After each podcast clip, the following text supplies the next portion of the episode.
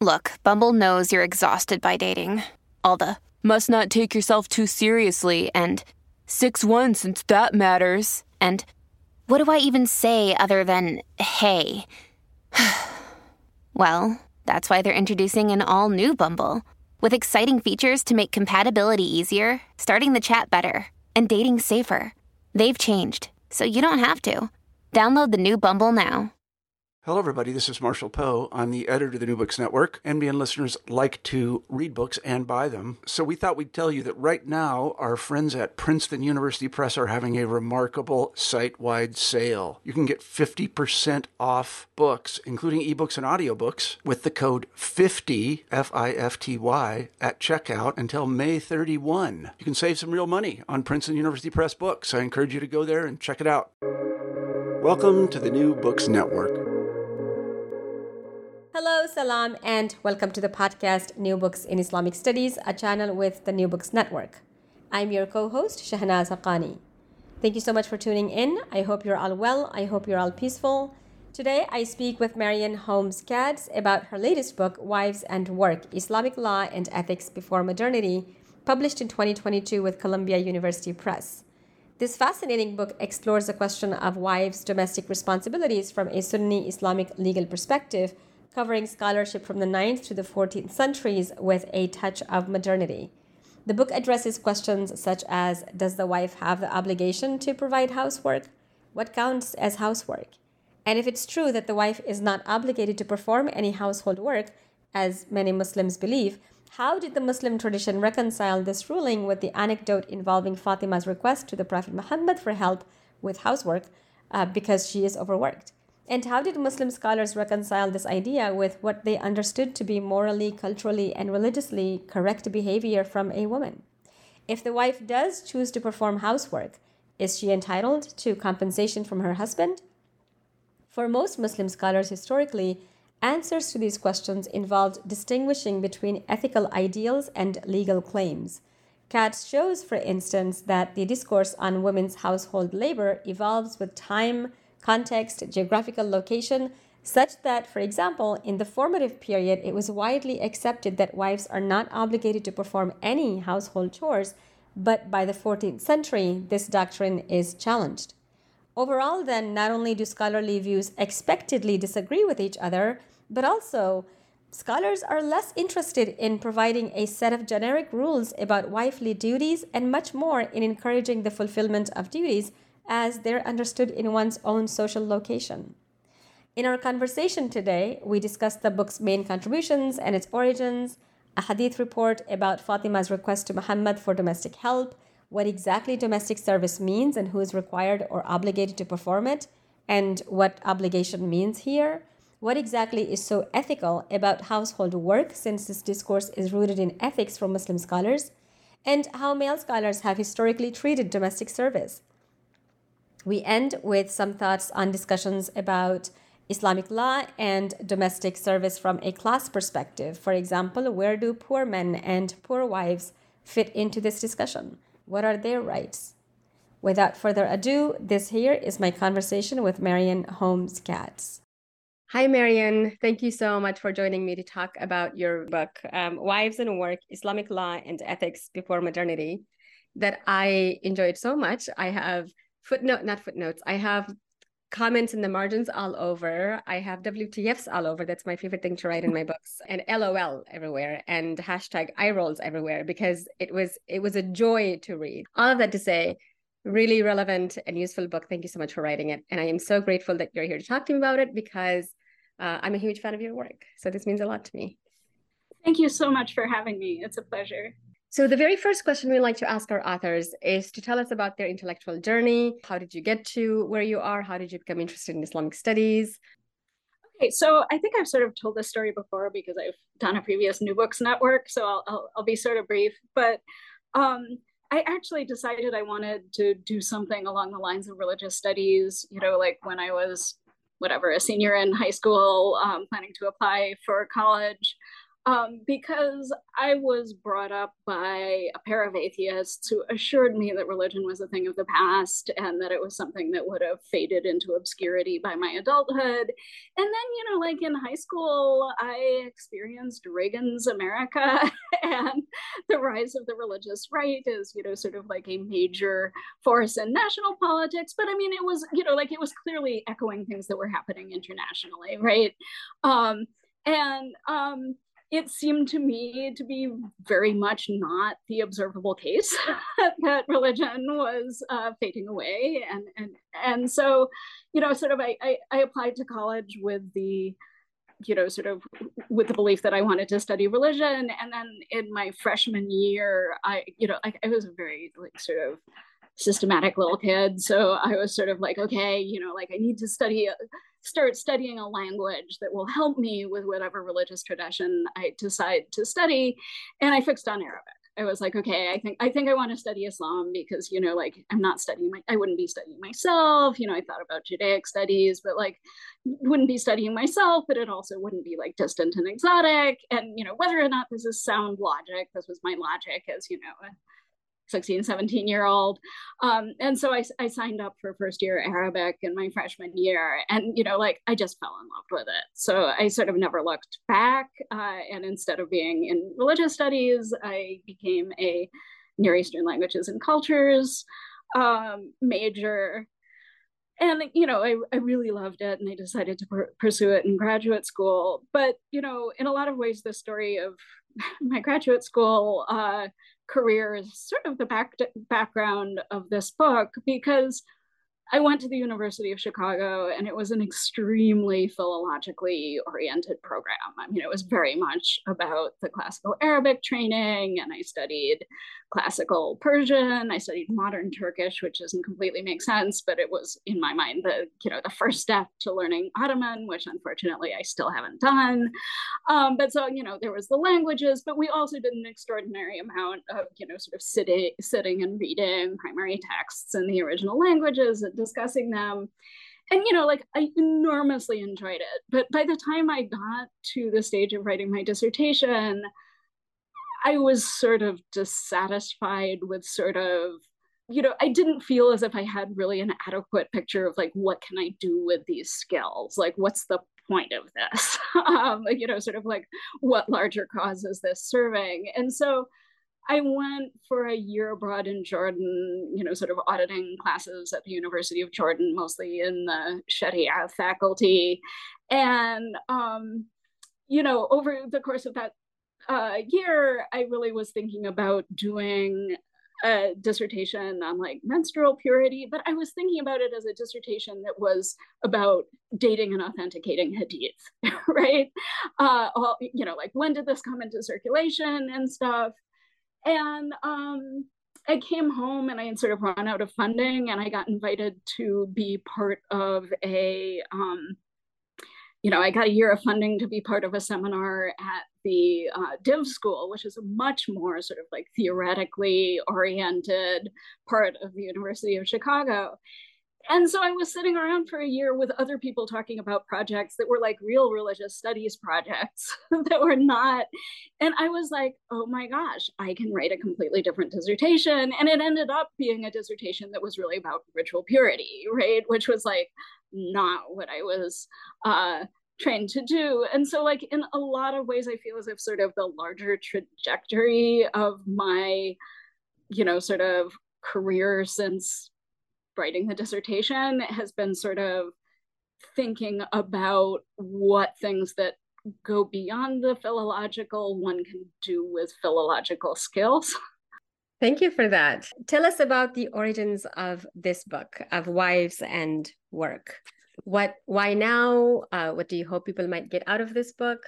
There are a couple of things. One is that i mean why now? I've got to say that given at least for me the length of time that it takes for a project to go from like a glimmer in my eye to a book between two covers like the now is just so long you know so like in a lot of ways i could say that the origins of the book are in the early stages of my marriage. um, you know, like I got married, you know, like as an NYU faculty member. It was a little later in life than some people. Um, but like I will say, I just celebrated my 18th anniversary.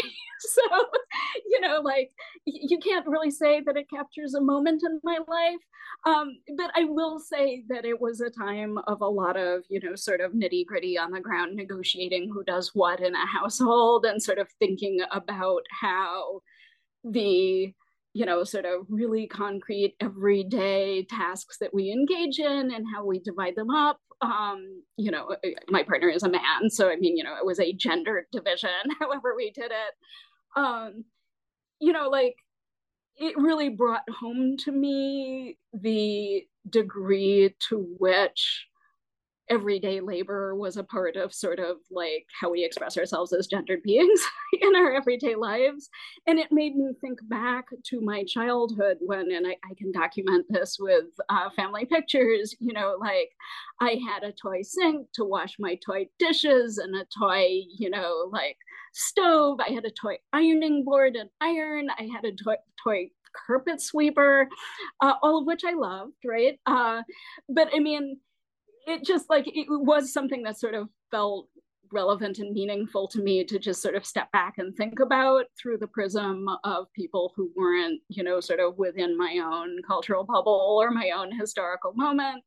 Um, another thing that motivated it, honestly, was teaching. Um, for many years, I've taught widely varying iterations of a course called Women and Gender in Islam, which, you know, sort of has morphed from a more women oriented to a somewhat more gender oriented uh, format over the years.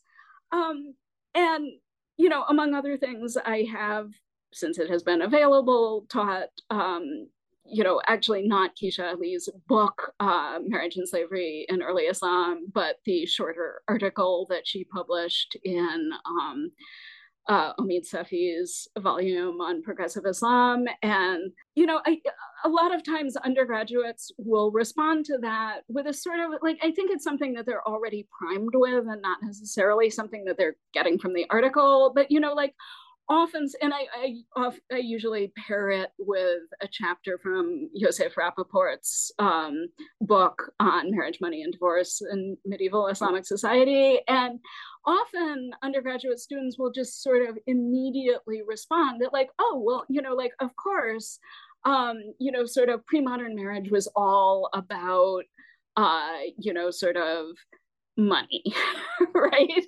Uh, that, you know, like now marriage is about, you know, love and companionship and personal affinity. But like in the past, marriage was a financial transaction that was about, you know, men's ownership of women and their work capacity and reproductive capacity and about, you know, sort of the preservation of family status and stuff and they're, they're just you know like there's a sense of just sort of complete alterity right and you know like i often as a teacher had the impulse to sort of try to destabilize that from both ends of the equation, right? For instance, pointing out that assortative mating means that, in fact, despite how deeply we may all love our spouses, um, marriage is very much a way of perpetuating social hierarchy and, you know, various kinds of, you know, like wealth and privilege. Uh, today, it remains a major mechanism for doing that. And, but also that, you know, for me as someone who like cared about a, a, lot about islamic law but like obviously we all read a lot more than legal texts i would think about other genres of writing that i was familiar with and one actually comes up in the book which is one of the first things that i read sort of as an undergraduate actually as sort of a when i think of it uh, in retrospect, sort of a baptism by fire, but as a, as a sort of exercise in reading classical Arabic art prose was the maqamat of Al-Hamadani. It's this, you know, sort of series of rhymed prose, sort of humorous vignettes largely with you know with a trickster figure as the main character. And one of them uh, has this sort of boastful nouveau riche character who among other things puts his foot in it socially by bragging about what a great wife he has. And his description of her involves this sort of doting um, you know, boast about her being so busy in the kitchen and how she's all, you know, going from the stove to, you know, to the fire to the whatever. And, but it also says, and she adores me because I adore her, you know? And, you know, this sense of like, A, the domesticity, right? That this image that this boastful guy wants to project is of his wife as being you know, up to her elbows in cooking and that, that that's endearing and that he would be proud of it. Um, but also the sense of like, again, it's supposed to be gauche that he is, you know, sort of advertising this to strangers, but, you know, this sense of like, marital love right and it's something that you, that's something that you can even find in uh, legal texts, right? So Sarakhsi, who, who you mentioned, and I think we'll get back to later, um, you know, he's someone who in many ways, as I think having read it, uh, read the book, you can confirm he has a very hard-nosed image of the, you know, transactional dimension of marriage. But when he's talking about, for instance, the question of like, why would it be problematic for uh, spouses to testify for each other in a legal case, he's sort of like, well, because the point of marriage is that that spouses should prefer each other over all other people, right? You know, like he takes it for granted that spouses are, if things are going right, pretty crazy about each other, right? And so, like, I really had this feeling that as a teacher, and I think teaching is for me, as for many scholars, really the thing that is largely driving a lot of the scholarship. Um, I really wanted to do something that would both uh, sort of address, um, so, okay, you know, like, what can I say about sort of what domestic labor has meant for people over the centuries and the different things that it can mean for people in their sort of social and ethical lives. But also, I wanted to say something about what work um, Islamic legal texts were doing, and that, like, they're not doing all the work, right? That if we want a multidimensional picture of marriage as it was understood by people in any of these times and places, that, you know, like Muslim people who are thinking in a, in, you know, sort of a consciously Islamic framework, that not only did we need sort of different kinds of sources to be brought together to understand what sort of marriage or at least ideals of marriage might have been like, but also that we couldn't really understand the legal texts and sort of what role they were playing, what work they were doing without bringing them into conversation with other kinds of texts, right? That like if you just read them in isolation, that people could get very sort of um, problematic ideas about like well of course you know that's just completely different from us right?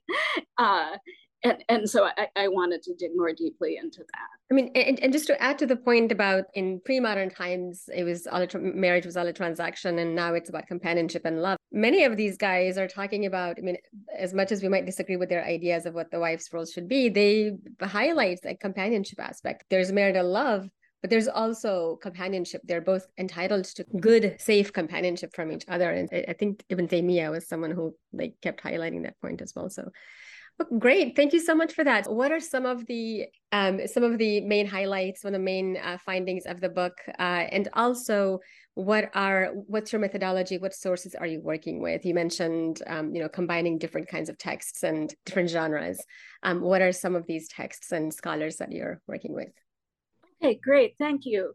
So, one thing about this book is it's also sort of, you know, a bit of a methodological experiment. That is, you know, I was coming off a book that I wrote about women's mosque access, you know, where half of it is about that as a as a legal problem. And you know, there what I had tried to do was sort of get the maximum number of data points that I could you know try to do to sort of create a timeline like sort of look at longue durée sort of um, doctrinal developments within individual schools of islamic law and um, part you know like part of the reason that thought that that was useful was that it sort of allowed me to try to figure out what I thought the inflection points in this conversation were and sort of like try try not to just sort of impose some sort of chronological um, you know set of chronological divisions that were just imported from some other framework whether it be dynastic or whether it be a preconceived idea of like well this is the trajectory of the development of islamic law. And you know i found that really interesting but one thing that i found really sort of um, a little bit frustrating about working with that particular issue was that as far as I could tell, and it's quite possible that someone else will come and do more work uh, that finds things that I missed. But one thing that I found sort of opaque about that particular issue was it didn't really seem to be conceptually or terminologically well into you know sort of tightly integrated into some broader legal logic in other words the question of you know like should a woman go out to worship at the mosque or you know like is it legitimate if if she decides to do so?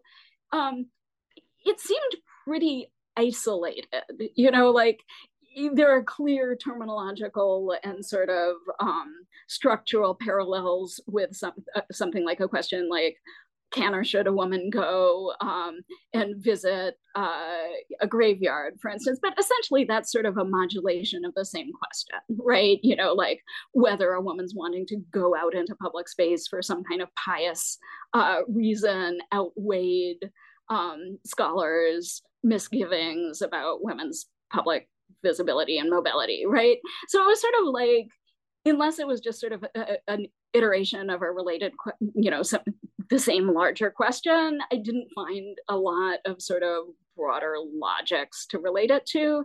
And like, it was something that was frustrating to me because like one of the reasons that i had chosen to work on ritual purity was like it was really interesting that it was a system and the way that scholars you know sort of thought through individual pro- problems often related to sort of how they were working out uh, an interrelated set of ideas and so I was really attracted to this idea of working on a question within marriage because it was so systemic, right? Um, but I still went in thinking that, like, okay, I'm going to do a similar thing and just sort of try to look at the maximum number of sources that I can. And I remember that it was when, it, you know, because it seemed like explicitly addressing the question of, you know, does a wife have a legal obligation to provide domestic labor? It was basically like maybe two places that you could routinely expect to find it, right? You know, you could expect to, um, you know, uh, sometimes you could find it in sort of lists of, you know, sort of marital obligations, but, uh, you know, like mostly you could find it within the sort of um, sections on the maintenance that a husband is obligated to provide to his wife and you know does it include support for a servant right? And if so under what circumstances? Um, and and you know like often it would be dispatched in a sentence or two right? So i mean uh, you know at first blushed it seemed like a similar question in the sense that there wasn't going to be a huge amount of meat to get into in individual texts but because of the systematic you know sort of the structural cohesiveness of scholars analysis of the marriage contract it turned out that when you started pulling that thread and sort of looking at well what are the logics that produce that one or two lines in a given uh, that you ended up looking at a lot of different sections right? And often sections i think one of the sections that turned out to be most productive was looking at uh, a chapter of the sort of standard framework of what's often called substantive law, although I not I know that's not necessarily the best term, but furu' these these compilations that give actual rules in different legal areas, and it was often the one on uh, contracts of hire. Um, that would have that would address the question whether it was valid, you know, at least hypothetically, whether it would be valid for a wife to contract with her husband to receive wages for housework. And that question was addressed with what seemed to me surprising frequency. Um, and, and, but so like when, when I started looking at all the different places where this issue could come up, I realized that there are more that than I would previously have assumed where directly came up. For instance, you know, like questions about legal claims that can be raised uh, at the dissolution of a household. For instance, you know, like what if a wife uh, raises an ownership claim for like flax or cotton that was bought by her husband but spun by her, where her labor becomes an issue in terms of who's entitled to what. So there was that category that was larger than I thought it was. But then when you started thinking about it sort of structurally, there were all these other points that I felt I needed to draw in, right? Uh, where it's sort of like, oh, well, is this because this thinker is, you know, sort of imagining the contractual exchange as involving X and Y, and then I would have to look at other issues to figure out what was going on. And so I remember it was with Sarakhsi that I was taking notes. And when I got to about 20 pages of notes about what Sarakhsi had to say about this, I was like, wait, you know, I'm not going to be able to do this with 100 texts, right? And the other thing that happened as as I worked on it was that it really didn't start out as a project that was about law and ethics but increasingly that just kept on being what came up right? So with Sarakhsi he's like he makes this distinction which you know like either is or becomes depending on how important you think Sarakhsi's role is in this development but like you know it's it's a Hanafi thing right?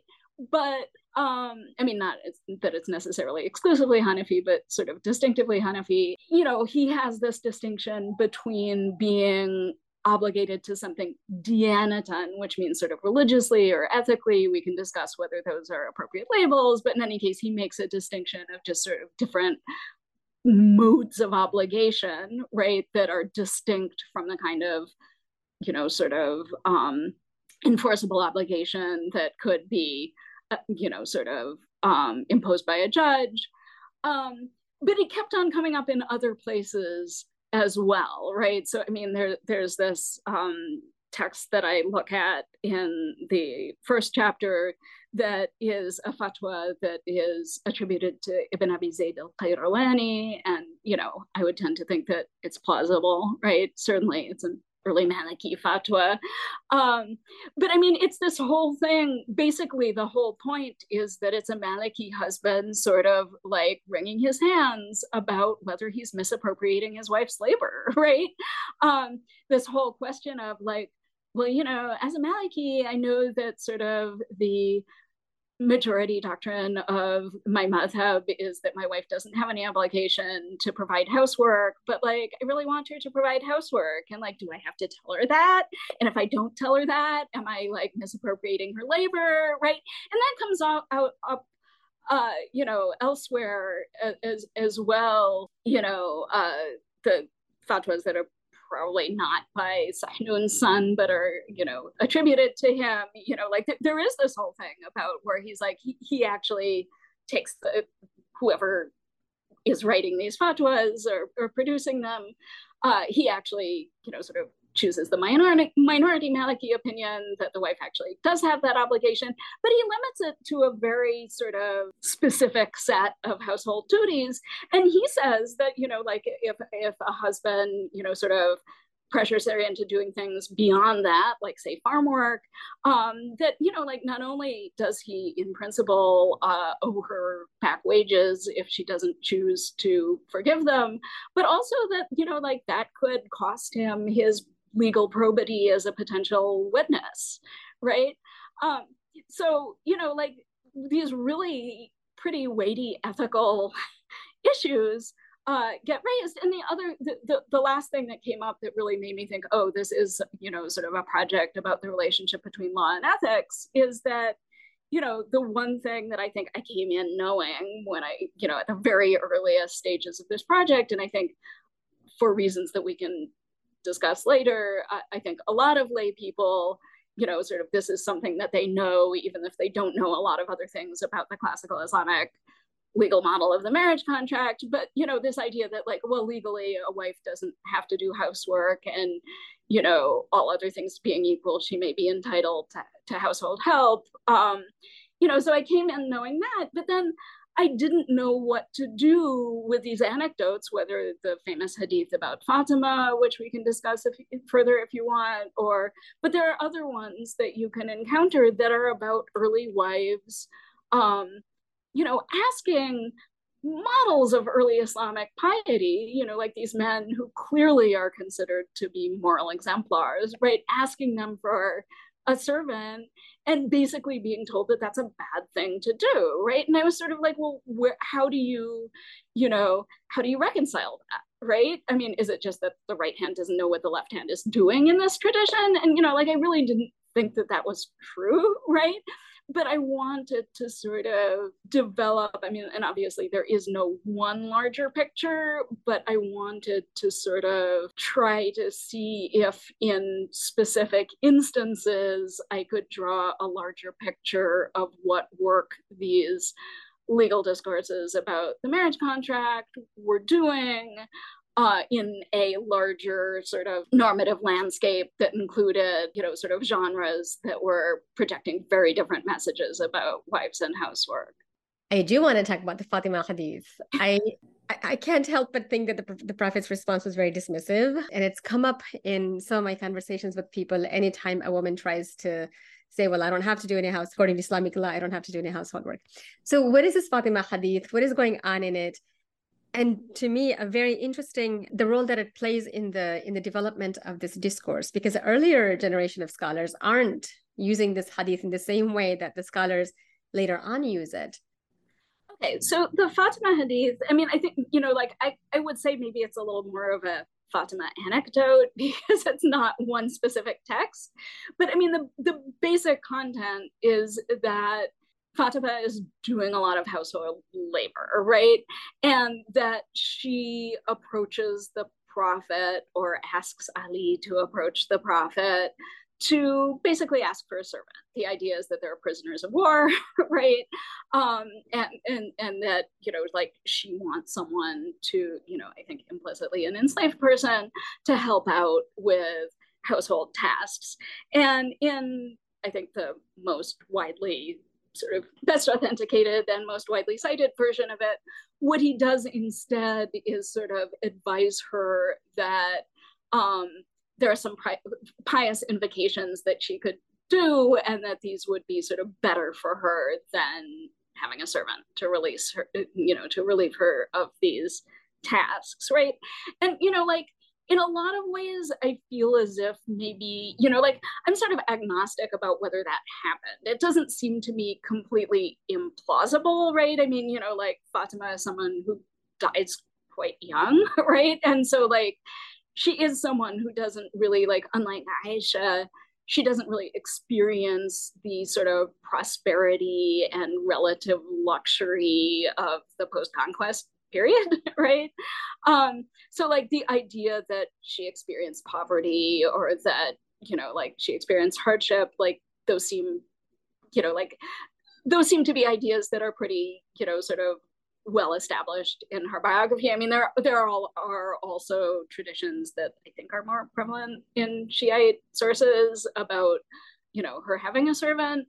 Um, but you know, like the the the sort of point of the anecdote seems less to be about, you know, generic women and their, you know, sort of proper roles in a generic household than about sort of the power of prayer, uh, you know, and and and you know, sort of like the prophet is sort of giving a value lesson to Fatima. But and, and then you have all these different versions. I mean, it seems as if this, you know, sort of the basic kernel of it seems to be pretty consistent. But for instance, one thing that I discuss in I think it's chapter one is this early well, I mean, okay, it's a text attributed to, I think, plausibly to this early Maliki scholar, Ibn Habib.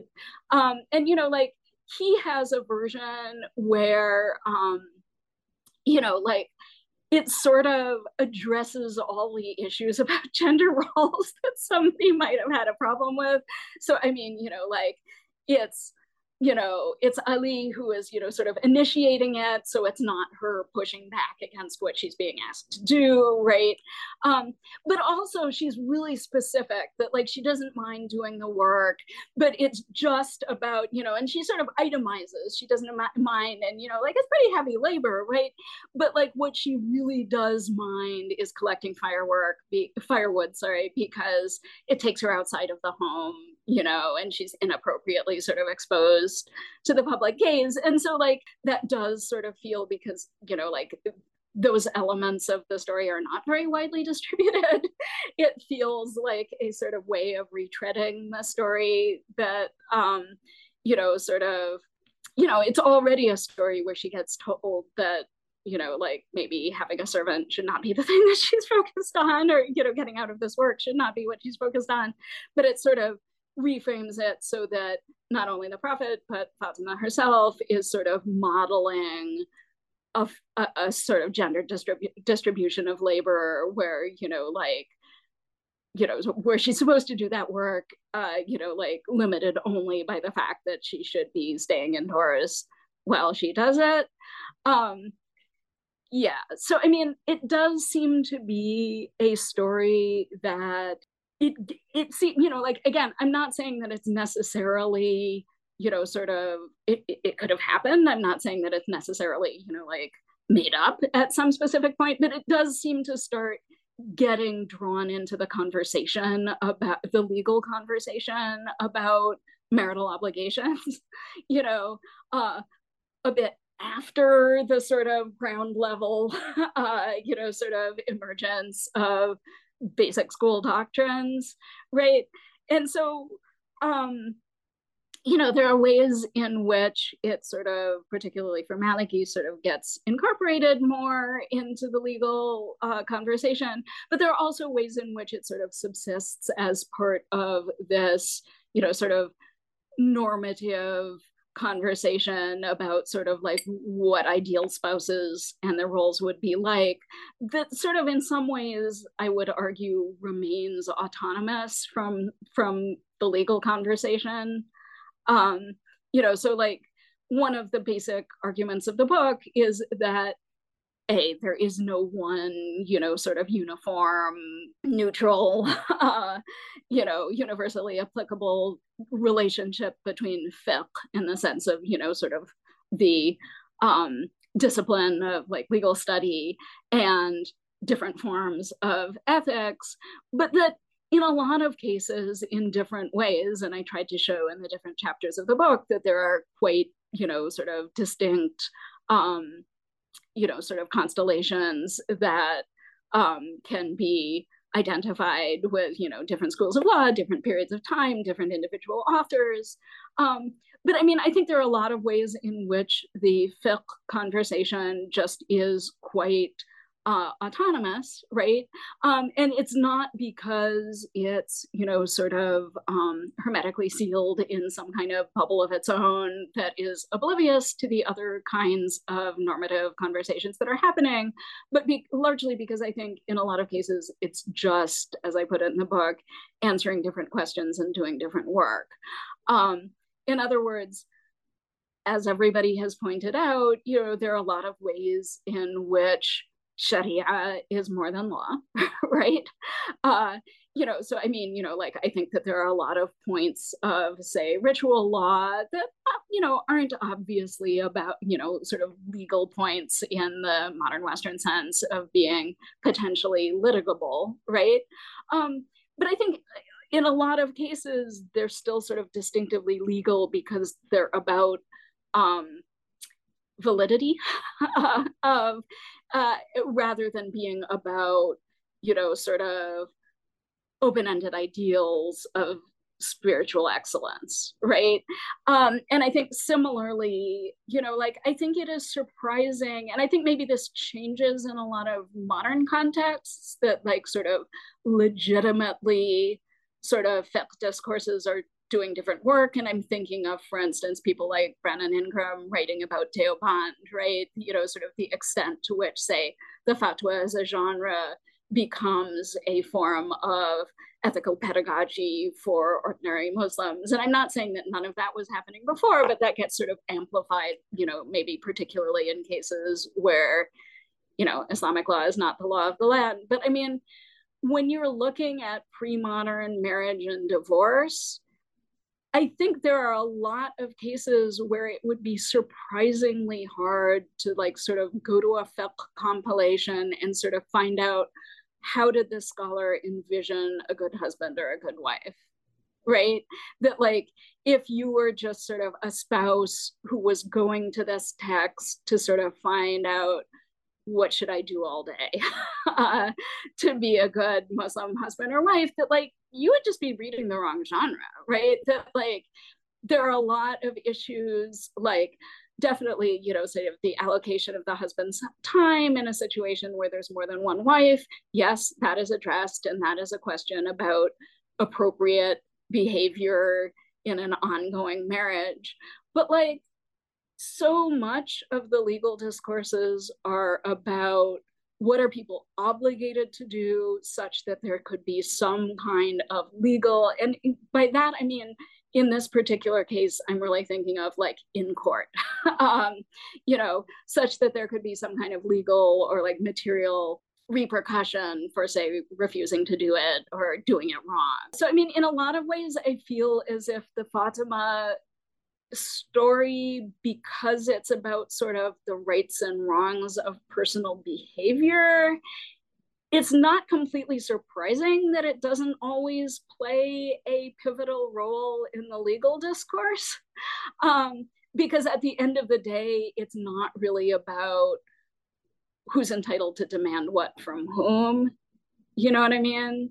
That makes sense. Yes, um, eh, because they're also, you know, is it is it legally required of them? Is it ethically required of them? Because there's no legal consequences if they don't provide the labor I, I feel like only Sarakhsi had some discussion on, well, here's what to do if she's not going to provide the household labor. I wanted to just make sure that the readers, listeners got a sense of what the what the, the anecdote with Fatima is and how the scholars are using it, if at all, because some of them don't even seem to think about this at all. And then others later use this anecdote to then say, well, clearly it is required because if it wasn't, even Fatima, even she didn't get any. And then later on, scholars, some scholars also then, when they're challenging this idea of noble wives uh, not being required to do any household work, they're like, who could be more noble than uh, Fatima and look at her. So it's it's just really it's such an excellent way I think that some of these conversations end up being framed. So let's talk about who exactly is subject to domestic service. If it's because you talk about, of course, the fact that it's gendered, but it's also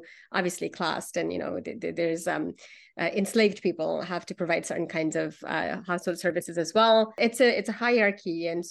when it's wives, which kinds of wives um, from you know which socioeconomic backgrounds, for example, and what I found really fascinating that I'd never thought about before was what counts as domestic um, service or or what service even means, and are they and that was another really thoroughly very i don't know how to pronounce the word thoroughly but i, I want to use it. It was a very fascinating um, uh, discussion where they're debating whether or not she can be compensated for her labor uh, from her husband um, and and that of course was about whether or not they believed she was obligated to do it in the first place. And so what is service? Who gets to do it?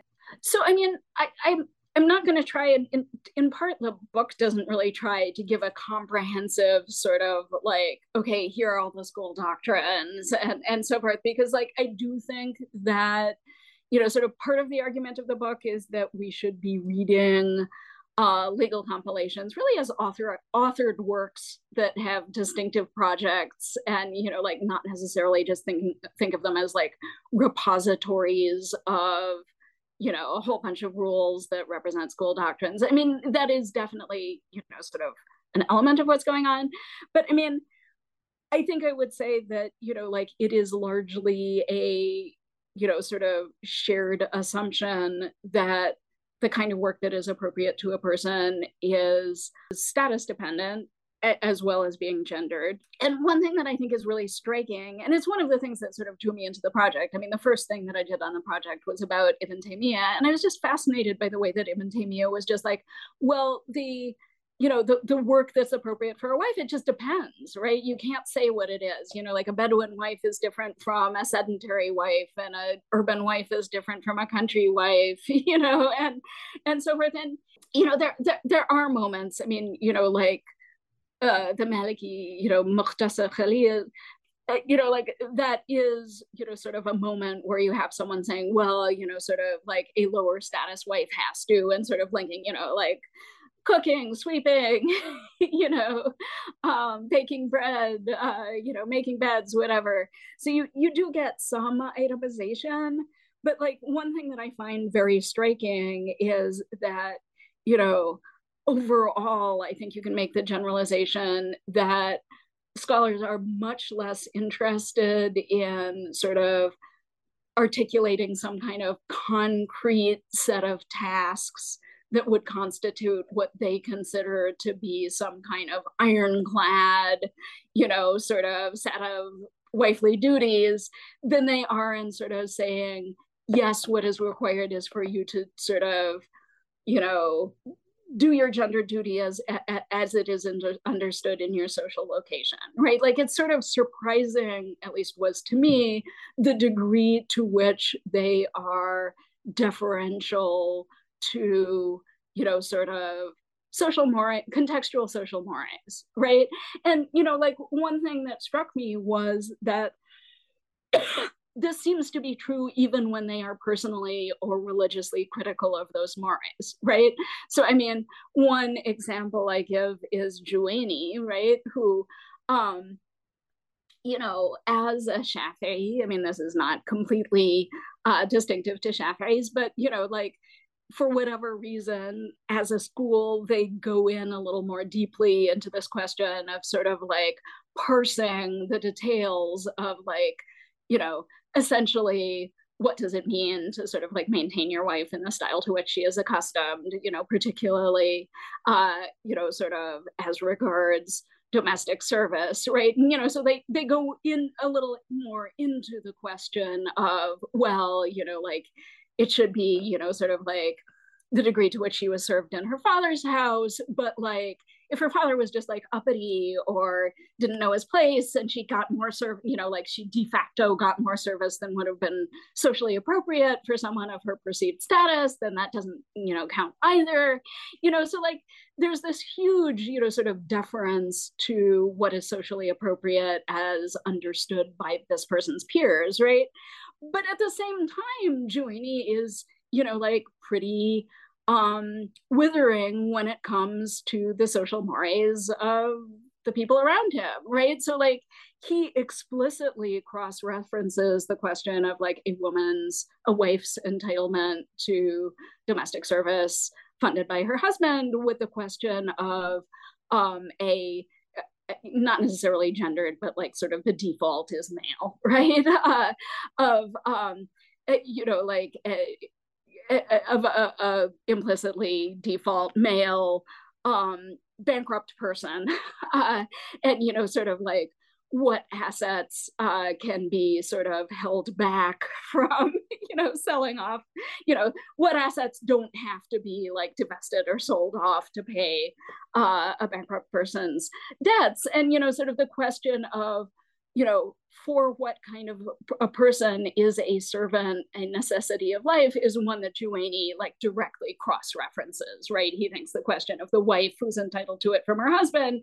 is, you know, sort of integrally, you know, like related to the question of a person who was, you know, like having their assets sold off because they were indebted um you know like what could they claim? You know like you you can't put them out of their their house right? You can't leave them without clothing right? But like for what kind of person could it be claimed? Like yes i need a domestic servant servant because for a person like me you know? And you know like he sort of talks about like well there are certain people for whom it is socially inappropriate to like sort of do their own chores right? But then you know like he he sort of comes in and sort of you know and i can't it's in the book and i can't remember the exact wording but he's like but of course you know like what the children of this work world think is appropriate you know like has nothing to do with you know sort of what's religiously right. So i mean and you know like similarly when he's talking about kafa'a uh, in other words who is the peer of whom for purposes of marriage he's sort of like yeah these are the standards and they're you know like he basically you know and he's not the only one i talk about it with Mawardi as well but you know he's sort of like yeah he treats social status as defined by a person's peer, you know, social peers and their own milieu as being something that like it's a personal asset. Somebody's social status and personal dignity is a legally protected thing that other people aren't allowed to infringe upon.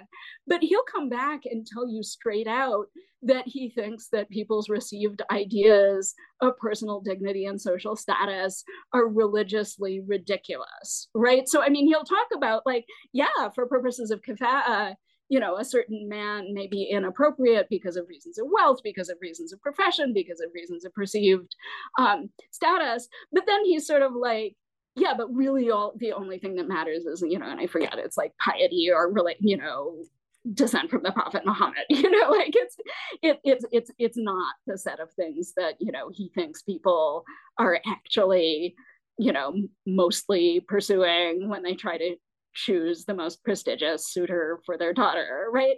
So, I mean, you know, there is this, you know, sort of strong sense that we're not, you know, like we're not going to itemize because, like, the only people who really know what a woman can be expected to do for her marital household is that woman's peers, you know, um, and and so the, the, they're they're intentionally sort of, I think, leaving it pretty fluid what are the ethical um, what are the ethical meanings associated with domestic labor? What what does ethics have to do with household labor whatsoever? Thanks.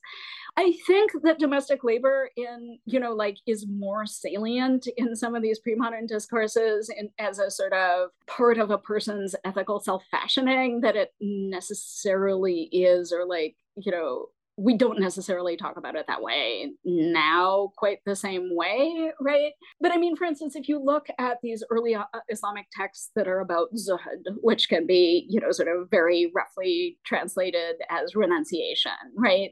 It's sort of a broad set of pious ideals that can't be reduced to asceticism but like often involve a very simple lifestyle right? You find all these anecdotes about early renunciants who are essentially doing housework, right? You know, you will, you know, they will be making their own bread, or they will be sweeping, or they will be uh, washing clothes, or things like that. You know, and later, um, when you read about sort of the Sufi path, right, and you know, sort of what Sufi aspirants sort of do in the early in the early stages of their training, often it does involve these you know, sort of quotidian chores, right? You know, that, that, that things like sweeping or cleaning latrines or um, making food or washing clothes, right? That, you know, like essentially housework uh, plays a pretty large role.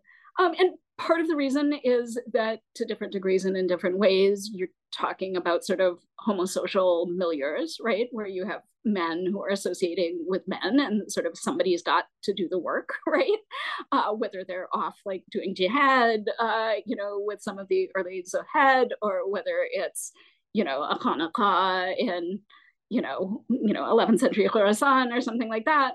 Um, but like i think it's not you know like if it were just a practical necessity you know like if it were just sort of the static of everyday life uh, they wouldn't tell us so much about it and the reason they're telling us so much about it is that these were tasks that were understood to be sort of humbling right they're they're understood to be things that they're not high status, right? You know, there are things that you are usually done by subordinate people, whether it be people who are subordinated for reasons of gender or um, age age hierarchy, you know, generational hierarchy within the family, or whether it be, you know, free or enslaved servants, right? Um, you know, that that these are things that in general are done by lower status people for higher status people, and therefore that, you know, like for a free Muslim man to be doing that kind of thing for himself is is humbling, right? And it can be humbling in a an ethically virtuous and and you know improving way right? And obviously you know like these activities only become sort of salient and legible as acts of virtue if they're done by people who are considered not to need to do them, right? So, like, you know, you don't really get stories about, like, well, this woman, you know, swept the floor a lot, and, you know, like that was super, you know, virtuous if, you know, like, or, or if an enslaved person did it, or, you know, you know, like they become sort of legible as acts of virtue when some, you know, an unexpected, i.e., high status person does them, right? Um, but so then you also sort of get this contrast between sort of a legal tradition that generally emphasizes that status maintenance is a good thing to do, right? And even an obligation. Some of these ethical traditions that sort of emphasize that sort of lowering yourself by doing you know supposedly menial kinds of labor that you wouldn't normally be expected to do is you know sort of not only expresses your virtue but develops your virtue by cultivating humility. You know like I, I gave you know a couple of examples like w- one of the scenarios that jurists sometimes discuss particularly Shafi'is is you know like what if say a wife says you know like don't don't don't hire a servant for me. Uh, just, just, just give me the money.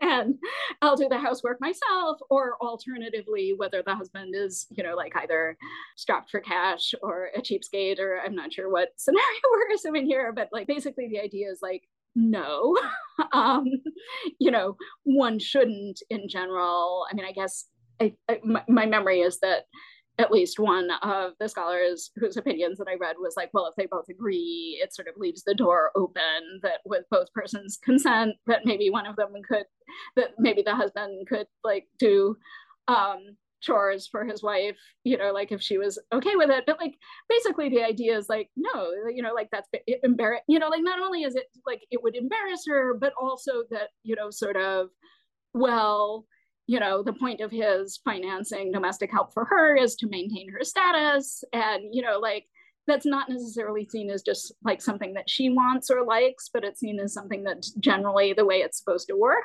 right? Uh, and similarly it's an idea that it would be you know sort of like um, humiliating for her like that it would you know that, that it would lower her socially to have her husband do these things right? Um, so like the legal tradition is definitely not you know sort of focused on persuading people that you know cultivating humility through the embrace of uh, tasks that they could outsource uh, is necessarily you know like something that sh- they should be pursuing. And again i don't think it's necessarily that the legal you know the authors of these legal texts thought that it was categorically a bad thing to do. It's just that in these particular legal, you know, in this genre, they're addressing, okay, how do people appropriately fulfill their enforceable, you know, like contractual obligations as husbands and wives, right? Um, yeah. Yeah, no, that's um that makes sense. There, there's definitely not unanimously saying that oh, you know, domestic work is it's a humbling and humiliating thing. It's just a couple of scholars here and there with their comments like, you know, if the I forget who it was, but if the wife requests the husband to do it, and if he declines because it is humiliating, which is a very valid reason, yeah, for him to not do it, and it just had me wondering, like, what does it mean, right? What does it mean that for some scholars, and because it was definitely not a majority view at all, that some of them found um, domestic work to be so inherently humiliating, but they still required women to do it. They still expected women to do it. And what what are they understanding? What are their understandings of of gender and marriage or men in particular that if household work is an ethical endeavor, why only for women and enslaved people or, or lower class people, but not for the people who aren't required to do it? Because you would you would think, as, like, as you just said, um, it's it's a virtuous deed for people who are required to do it but you would think the other way around that because you're not obligated to do it if you do it it's good you know but well, i think that that's also the second thing you said is also true right so you have these stories about say sufis you know like even when you have people like uh, Abu Sa'id ibn Abi, Abi Khair, right? And, you know, like it's the early stage of his training as a Sufi where he's like cleaning latrines and sweeping, you know, sweeping mosques and stuff like that. And he transcends that, right?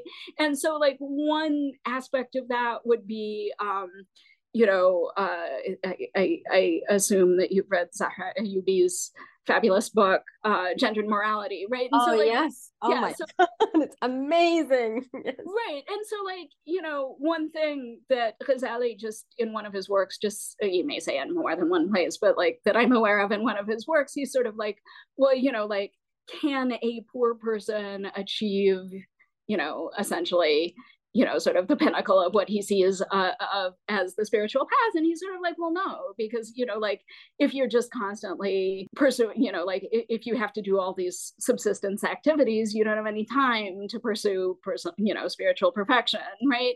And so like there's a sense in which uh you know as professor ayubi discusses in great detail you know like this ethical tradition um really you know sort of sees it you know sees the cultivation of humility as a meaningful thing but like it's this very limited thing that you're going to transcend if you're an elite man right? Because it's a very early stage of you know sort of this moral or you know sufi path.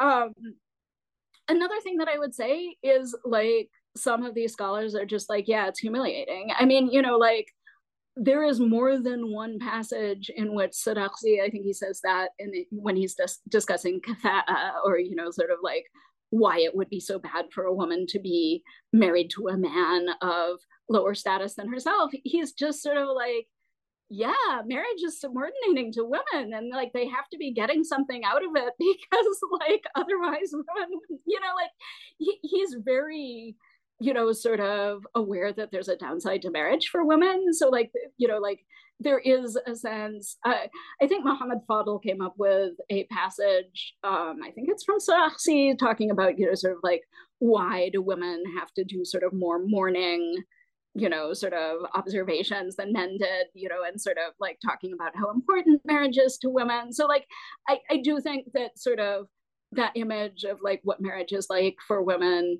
is double-edged and, and complex but at the same time i do think there is way there are ways in which if you just really read Sarakhsi carefully he's sort of like yeah you know there are reasons why you know like there are things about this that are hard for women or maybe not a good deal for women and they have to be getting other things out of them to comp- out of it to compensate for that.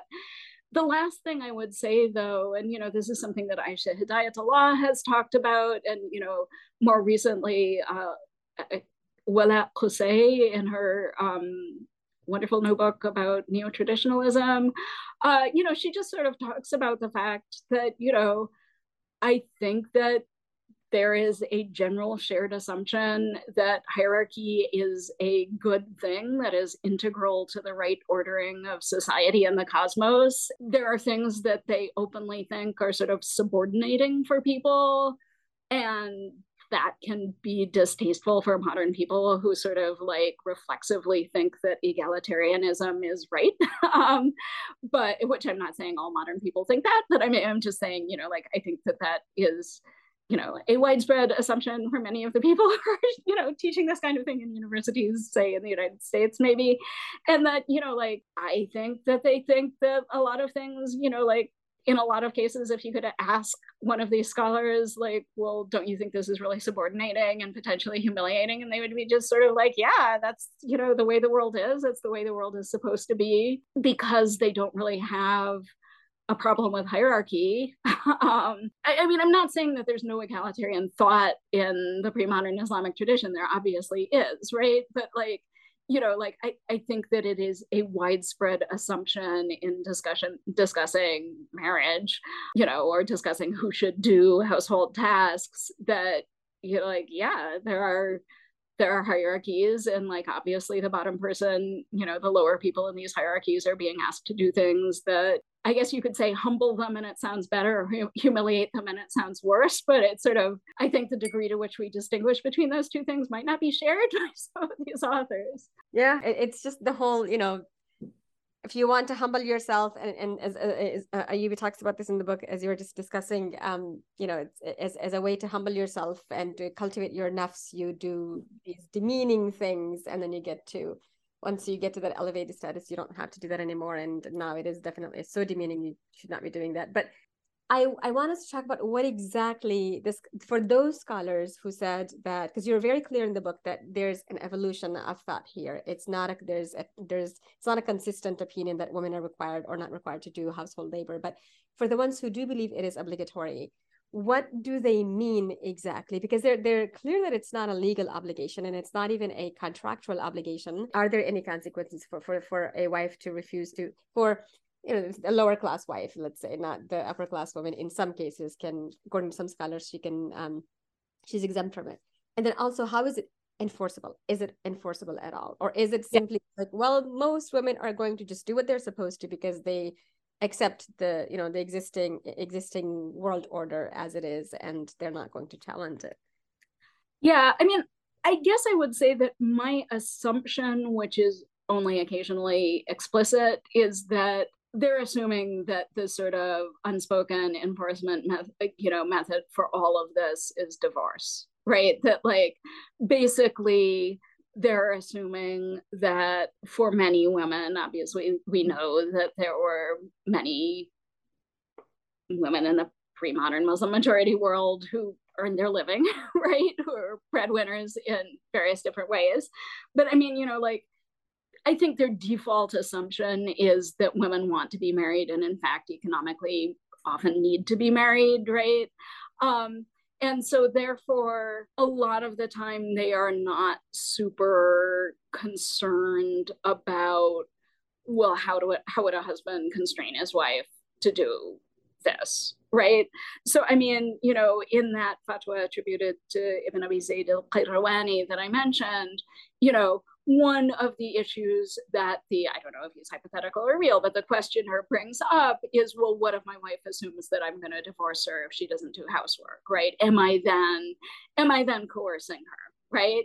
Um and basically the answer is such hair splitting. It's sort of like well if you know if you think if you feel that you want to divorce your wife because she's refusing to do housework then that's coercive and you're not entitled to it and that's wrong.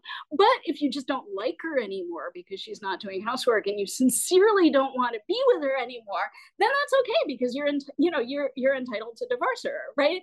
Um and i'm not saying that you know like i think it's relatively rarely that that really comes up explicitly but like i do you know like so this is I will admit, somewhat speculative on my part, but like I really think that the assumed enforcement, you know, like very rarely, and I think this is a Qurtubi, and excuse me if it's wrong, but like in um, Qurtubi's Quran commentary, I believe that he actually does bring up the question of, you know, when I think it's chapter four, verse 34, there, there's a passage where he's talking about essentially under what circumstances a husband could discipline his wife, right?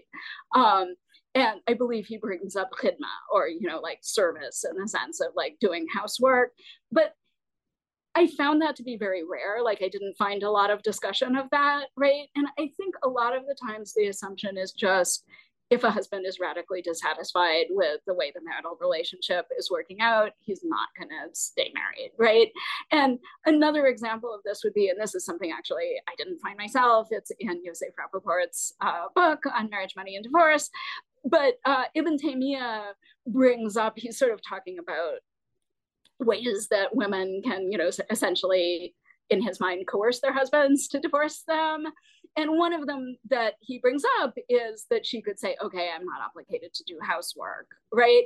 And um, i think the reason you know you could say okay well you know she could just not do the housework. What does it matter if she has a legal obligation to do? I mean if she wants him to do it and she doesn't do it then he's probably going to divorce her. And i i think the point of her you know Ibn Taymiyyah's scenario of her making that as a legal point is the idea that um, sort of a judge's allocation of fault, you know, like whether it's sort of like he divorced her sort of quote unquote for cause, uh, you know, might have, um, you know, sort of an effect uh, on you know on on how a divorce went down right and, and, i'm not completely sure because this is just like basically it's not a real case it's ibn taymiyyah but like that seems to me like the idea of like the marriage ending seems to me like the main scenario, which is like, well,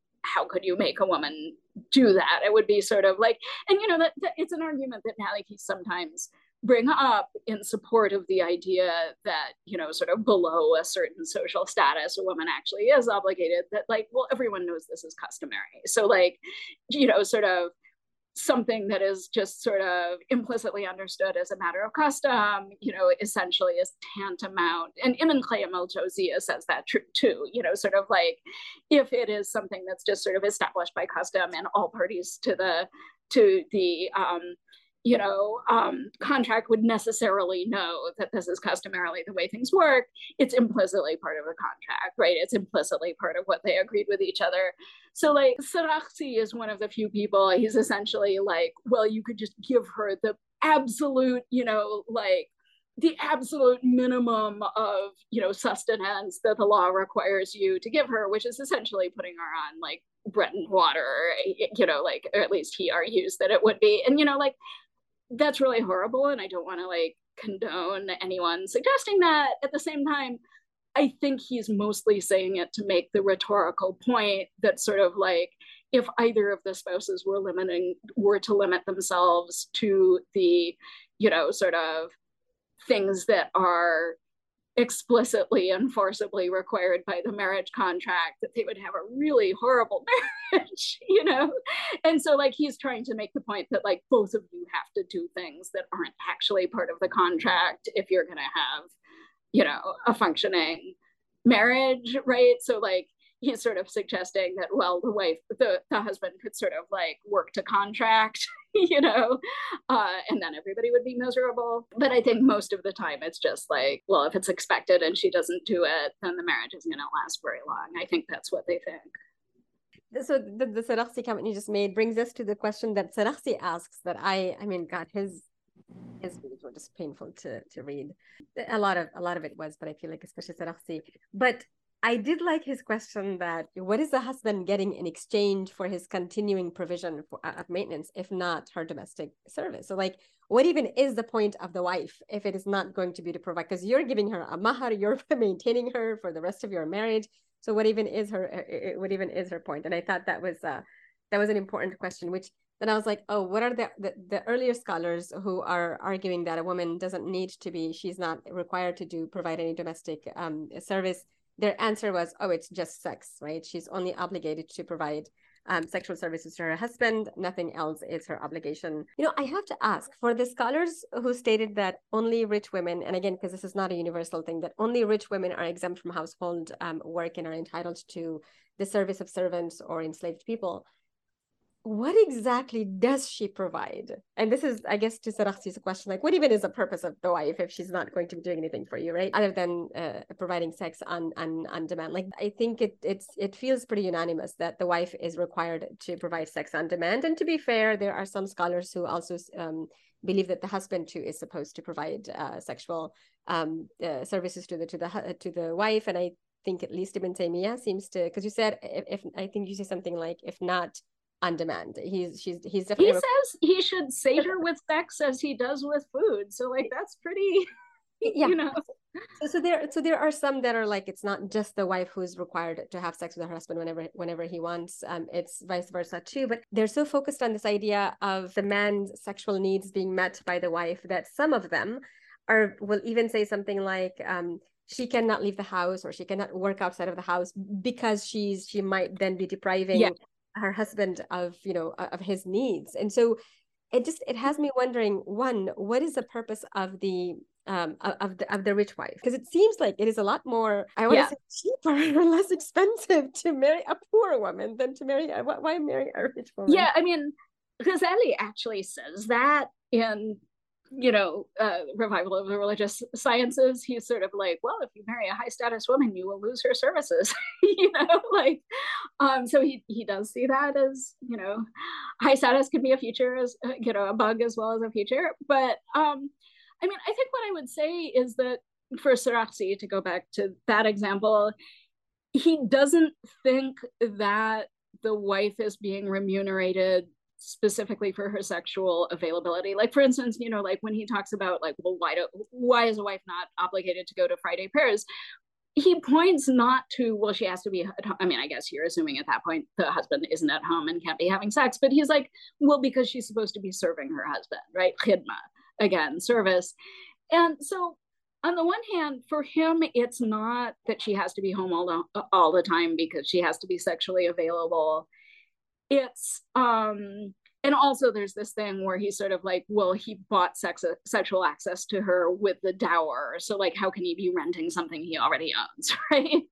Basically, he thinks that the maintenance that the husband provides for the wife is compensating her for the opportunity cost of being a wife so, I mean, he compares her to a judge. Um, he compares her to the working partner partner in a commenda partnership, right? So he's basically like, so like basically the idea of hire ijara is that the worker it has to be contractually defined you know like the quantity, quantity the, the very precise parameters of the work to be rendered for the wage, um, you know, have to be defined. And, you know, in these um, professions where either you're just sort of on call for something, like, right, if you're a judge, it's not that you're constantly judging cases, it's that you have to be there in case somebody's going to come with a case to judge, right? And so nobody knows how many cases you're going to be adjudicating or how much time and labor it's going to take you to adjudicate them. You're being paid to be a professional judge who's full time available for that reason, right? Um, and he he also talks about soldiers, right? There isn't always a war, but if you have, you know, professional soldiers, right, you're gonna have to pay them, and you're not paying them based on, well, you know, like we envision, you know, five days of combat in the month of Muharram, right? You know, like it, it's, you know, like it's a person being a full-time so- soldier or a person being a full-time judge, right? They're essentially on call for the thing that you want them to do. And so he tre- he says that there's an analogy with a wife, right? Um, it's not that she's being paid for a specific thing, although he implicitly does think she's doing uh, housework, right? But he basically thinks that homemaking is a full-time job and that it prevents wives from pursuing some other way of earning their keep. As you mentioned before, he also has deep reservations about whether women are capable of earning their keep in legitimate manners. But like I you know, the, the the more explicit argument that he makes is essentially that being a wife is a full-time job and therefore you know if the husband is detaining her for this purpose. And, you know, partially like, yes, I think he thinks she's staying at home and that she should largely stay at home. But when you talk about the, you know, the way in which the husband is sort of detaining the wife to do this, the word habs is also the word that he uses for someone being detained or retained to be a judge, right? Nobody is shutting judges into, you know, no one is like spatially confining a judge, right? He's, re- he, he, you know, like, regardless of the extent to which he believes wives do or should stay at home, he's really saying that, you know, like they're retained for this purpose, you know, like they're there all the time, you know, taking care of the household's needs, and therefore a wife needs to be supported. And, you know, like on the one hand, that's something that, you know, like it's potentially a harmful logic for um, wives because like the sort of more sale like you know like if you compare him with Mawardi, for instance, as a Shafi'i, and Shafi'is aren't all like each other, but Mawardi is a Shafi'i who leans in pretty hard to the sort of sale like aspects of the marriage contract. And, you know, like he really does pretty rigorously use, you know, sort of her obligation of sexual availability, not only as sort of the rationale for why she's entitled to uh, support from her husband, but also to sort of like think through the parameters of what that support is, right?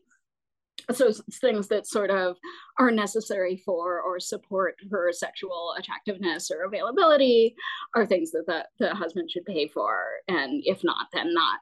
But he also thinks of it it's quid pro quo right? The sale like aspects mean that like um if she wants you know like if he is um providing her with grain for her you know sort of the food aspect of her maintenance and her appetite isn't that big or she just is ambitious and she saves up some of it and sells it and uses it for whatever she wants as far as Mawardi is concerned, that's fine as long as she doesn't eat so little that she's gaunt and unattractive for purposes of sex, because again, the husband's entitlement is to her sexual availability and attractiveness.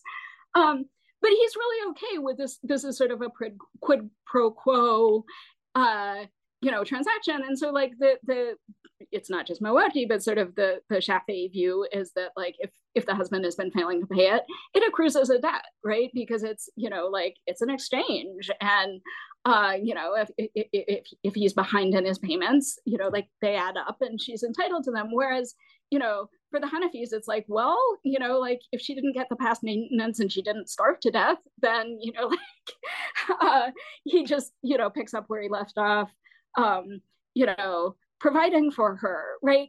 But I do think that that's not inevitable in the Hanafi logic, right? Because if you think of it as opportunity cost and you sort of think, well, he's supporting her because being a wife, you know, being a homemaker is her, in modern parlance, is her full time job.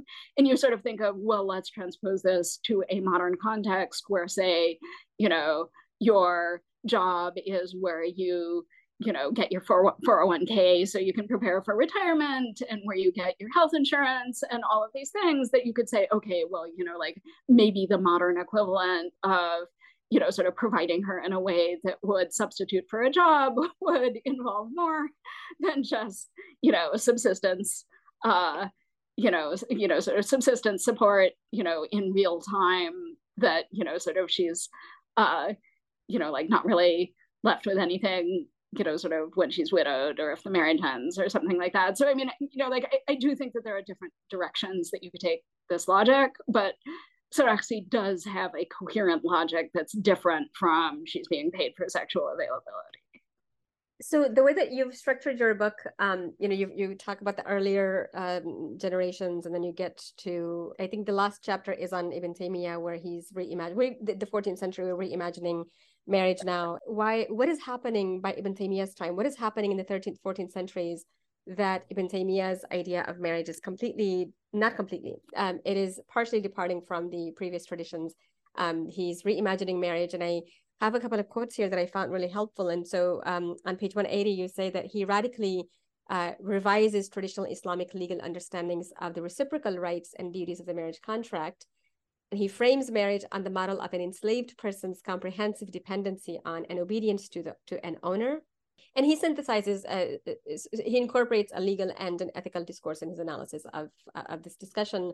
What is what exactly is going on at this time that might account for this uh, departure? Okay. So i mean the hypothesis that i originally had and this was like you know many years ago i started out with a little conference paper on ibn taymiyyah and my hypothesis at the time was really that something was changing in social mores in Damascus um, at that time. And, you know, I do think it's true. I'm not the first person to note this, but like that is a time and place where you start having, you know, sort of say biographical dictionaries, for instance, praising elite women for their homemaking right? uh, so, you know, rather than just saying she transmitted a lot of hadith or she always did her prayers on time or like whatever other good things that you can say about a person, um, you would have even very elite people being praised for, well, she served her husband very well, or she was a really good cook, or, you know, these kind of, you know, sort of uh, like for instance okay this is a famous thing and again i'm not the first person to have noticed it, but the historian Abu Shama, you know, like he has this really long and lyrical and very personal poem about his wife who is vastly younger than he was. And, you know, like he says all of these things about like how she did, you know, kept house so well for him despite the fact that she had servants, right? And so, like, there does seem to be something sort of culturally going on. Now, I will say that it is very hard to, you know, for me to get a bead on the question of is this a change in social values or is this a change in genre parameters? In other words, you know, um, I think you you know like if you if you remember earlier um, I mentioned this maqama you know Al Hamadani's you know sort of uh, little comic vignette that has this nouveau riche person you know like bragging about his wife and how busy she is in the kitchen and stuff like that. And and you know like so obviously that was sort of a thinkable thought right? You know like even if we're supposed to think that person is doge that was an under you know a legible boast in you know 10th century iraq which is a place where we're having all of these you know scholars saying oh you know elite wives don't have to you know do any housework or whatever. Um so you could say oh well you know like that's that's a value that existed for a long time and you know like maybe what's changing is sort of the aperture of you know like it is uh, you know, sort of notoriously the case that say once you get to the Mamluk period, you know, biographical dictionaries are just sort of more gossipy than they used to be. Like Sakhawi or someone is just telling us way more about, you know, people's personal lives and their foibles and what they were like as human beings. Um, than earlier biographical dictionaries would. So, I mean, you know, like you could say, okay, well, you know, like would we have known it uh, if somebody had really admired, say, you know, uh, a contemporary of Juwayni uh, for, you know, like whatever, you know, she was very elite and also baked really good cookies or, you know, like I, I, I don't think that probably we don't we would have learned that even if that were the case right? So but you know like if we say okay well you know like both of these things are sort of textual things about what people express and you know sort of uh, put into the mix in different genres i think you could say well arguably there is a development in you know, sort of how people describe model individuals uh, who were their contemporaries and, you know, sort of what someone like Ibn Taymiyyah is, you know, sort of, you know, someone who's less constrained by meta, you know, by by the precedents in his school of law, right? You know, maybe he's just bringing into expression something that's in the air, right? Um, but in and that may be true i found it very hard to sort of really substantiate it just because it's really hard to compare oranges with oranges um, the thing that i think is indubitably true is that how he is using genre and discipline is different, right? And you know, I think it's sort of notoriously true about Ibn Taymiyyah and, and his student Ibn al-Qayyim that you know they have this sort of idea of siyasa sharia, and you know, like there's this famous. Um, you know, uh, Baber Johansen article about, you know, sort of their, their you know sort of very new ideas about witnessing right? And um and you know so like i think there's very broadly this idea that ibn taymiyyah champions that you know you shouldn't have fiqh as this thing that's you know its own bubble and then sort of like politics and society over there you know sort of um, he's sort of like, okay, we can synthesize this all, right? We we can broaden what fiqh is doing to incorporate more of these ideas about how society really functions, right?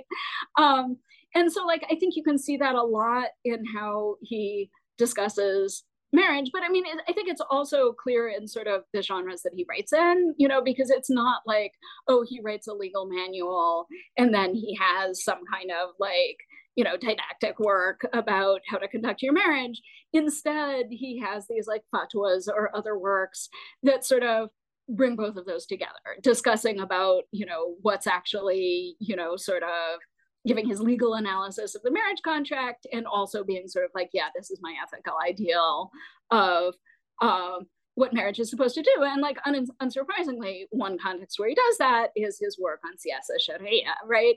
Um, so he's sort of incorporating all of this into this larger picture, right? And he's much less constrained by sort of um, precedents within a school of law. So, and you know, so in some ways, I think he's sort of riding waves that already exist, right?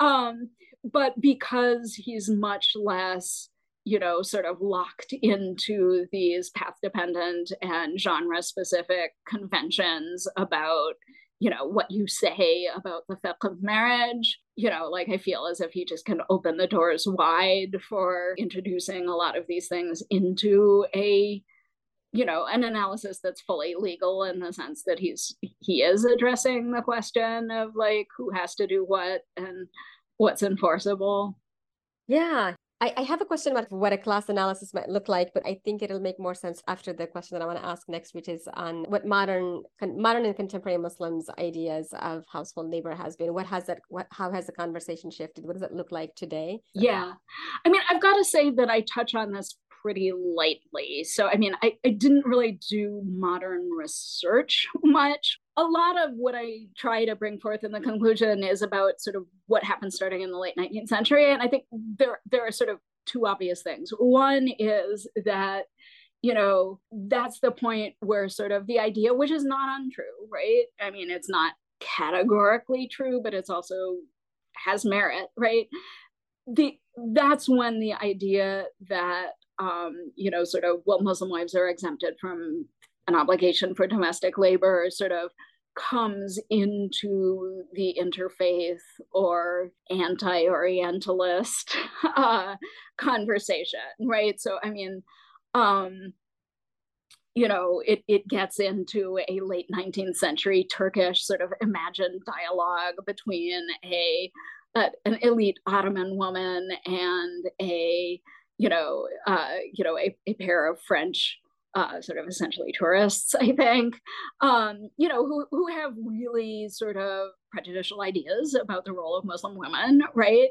And so this is sort of part of a rebuttal, right? And it's a very elitist rebuttal. I mean, part of it is about how, you know, it is super cool for you know it's such a great opportunity for women from the balkans to be enslaved you know?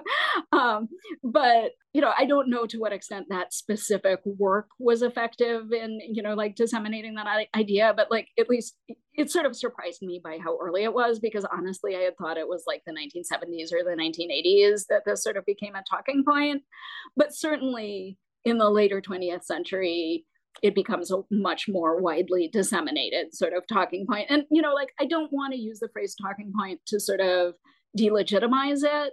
I do think that, like many other sort of generalizations we can make about Islamic legal doctrine, you know, like it can be qualified a lot just given the huge diversity of the of the tradition but i mean you know like obviously there there's a huge amount of material to to support that there are a lot of you know, sort of very prestigious, um, you know, precedents that one could point to. And also, I mean, you know, like sort of pointing to those precedents, which, you know, have the value of being, you know, whatever, genuine pre-colonial uh, precedents that, you know, in individual contexts may have the prestige of, say, like for Moroccans, the Maliki School of Law, right?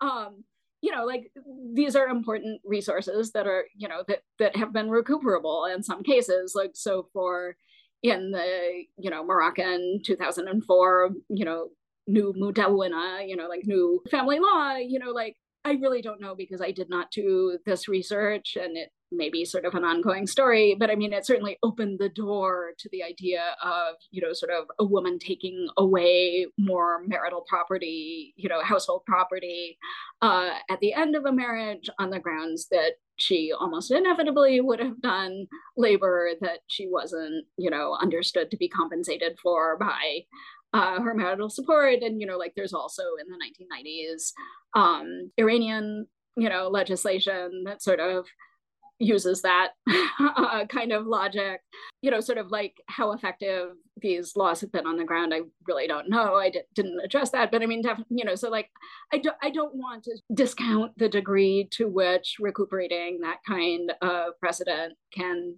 be useful right?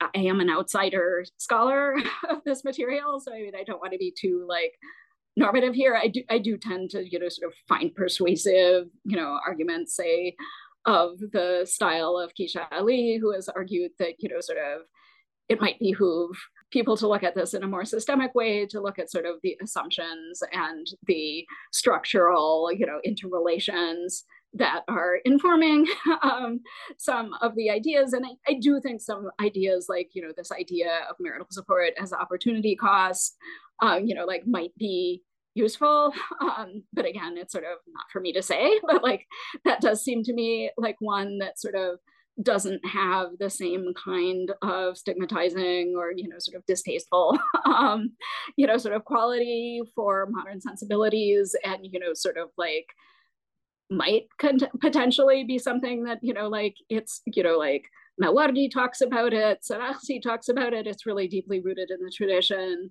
Um and you know like in my mind might have potential for like sort of thinking about how it might apply to modern uh, contexts where people, you know, like not having a paying job disadvantages you in ways that like might not have been directly addressed, um, you know, in an era before, you know, sort of lengthy retirements, you know, like I don't think the concept of retirement necessarily existed, right? Or health insurance or things like that, you know, like it, it feels to me like a concept that might be developed in in interesting ways in a contemporary context. Um, but who is to say whether anyone will uh, be attracted to that or not? Well you know exactly and i think those are the questions that i you know I, I i, would like to see addressed in in in the way that contemporary muslims talk about this whole household discussion like uh, because the assumption then is well then um, don't marry a poor person which then has me thinking about poor people like in the discussion where the scholars are talking about for the ones who say that a wife can't work outside of the house or she's supposed to be available for her husband at all times and so she can't work because you know she might be uh, needed and so on and it just it has me wondering what about the poor woman right? The poor woman who does who has to exist for you know to work. One she has she needs to work. And two um, she's supposed to be uh, going and working for the rich woman that you decided doesn't need to be doing any household work. And so what about what are her husband's rights? And these are questions that i when i see muslim women who and, and i know it's well meaning and it's it sounds lovely and but it is so um just it's so classist right? Like it is it seems yeah. all acknowledge well people's realities. I think you uh, quote someone in the conclusion um, who says uh, yeah in our marriage contract we made sure that we had something like my husband. I can't i won't be doing any household work per islamic my islamic islamic rights. And as long as my husband can afford it he will provide a household. I forget if it was like he'll he'll have domestic help or he'll pay me for it i forget what it was. But either way the point being you know the assumption being the husband is supposed a part of his maintaining his wife maintenance for his wife is to provide these financial compensation or financial uh you know have domestic support. It's just so unrealistic. Well i don't know. I mean it makes me think i you know one of the sort of predecessors that i you know sort of tried to acknowledge if uh it, it you know in framing the book was um ingrid mattson. And you know like and her dissertation um and um, she has a chapter that you know overlaps with the topic of my book.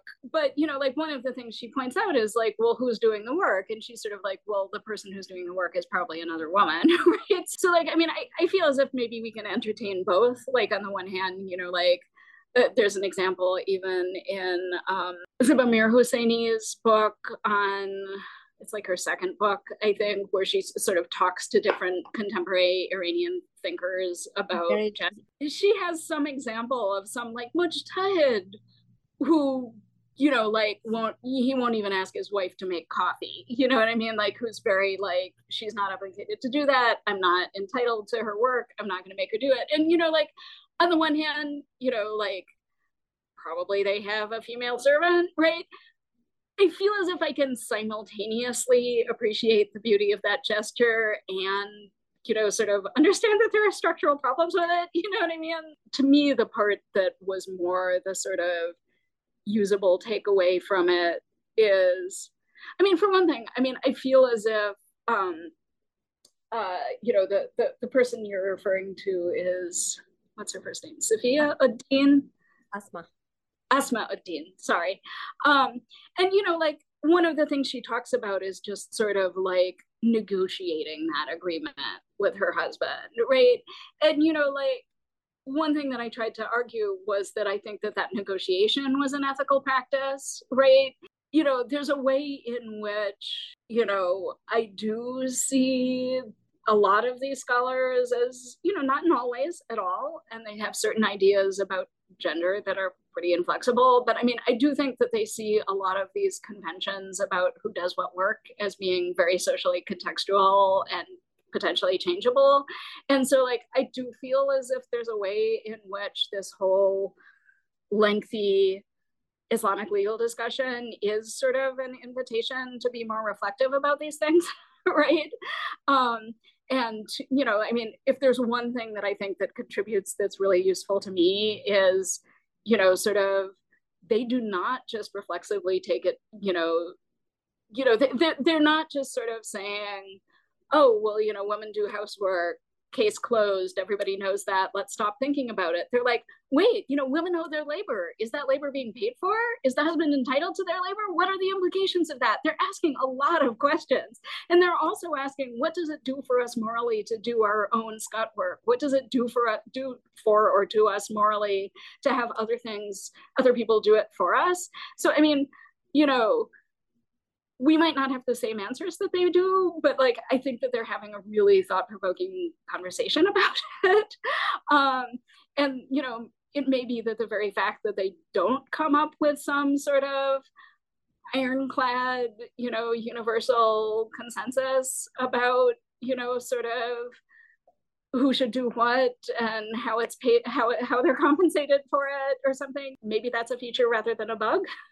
No, yeah, that make that that's totally fair. I think when it's between individuals, like an individual couple negotiating on what the terms of the contract should be or what the household obligations for either person should be, versus this generic um, look at all the rights that Islam, that Islam gives women. Women don't even have to do housework. You know, they can hire someone instead. And it, I'm probably gonna, if I'm living in a Muslim majority country, I'm probably going to be hiring a poor Muslim woman to come work for me. And so, what are her rights? Like, does she have the right to just not do anything because her husband has to provide for everything, and she's not?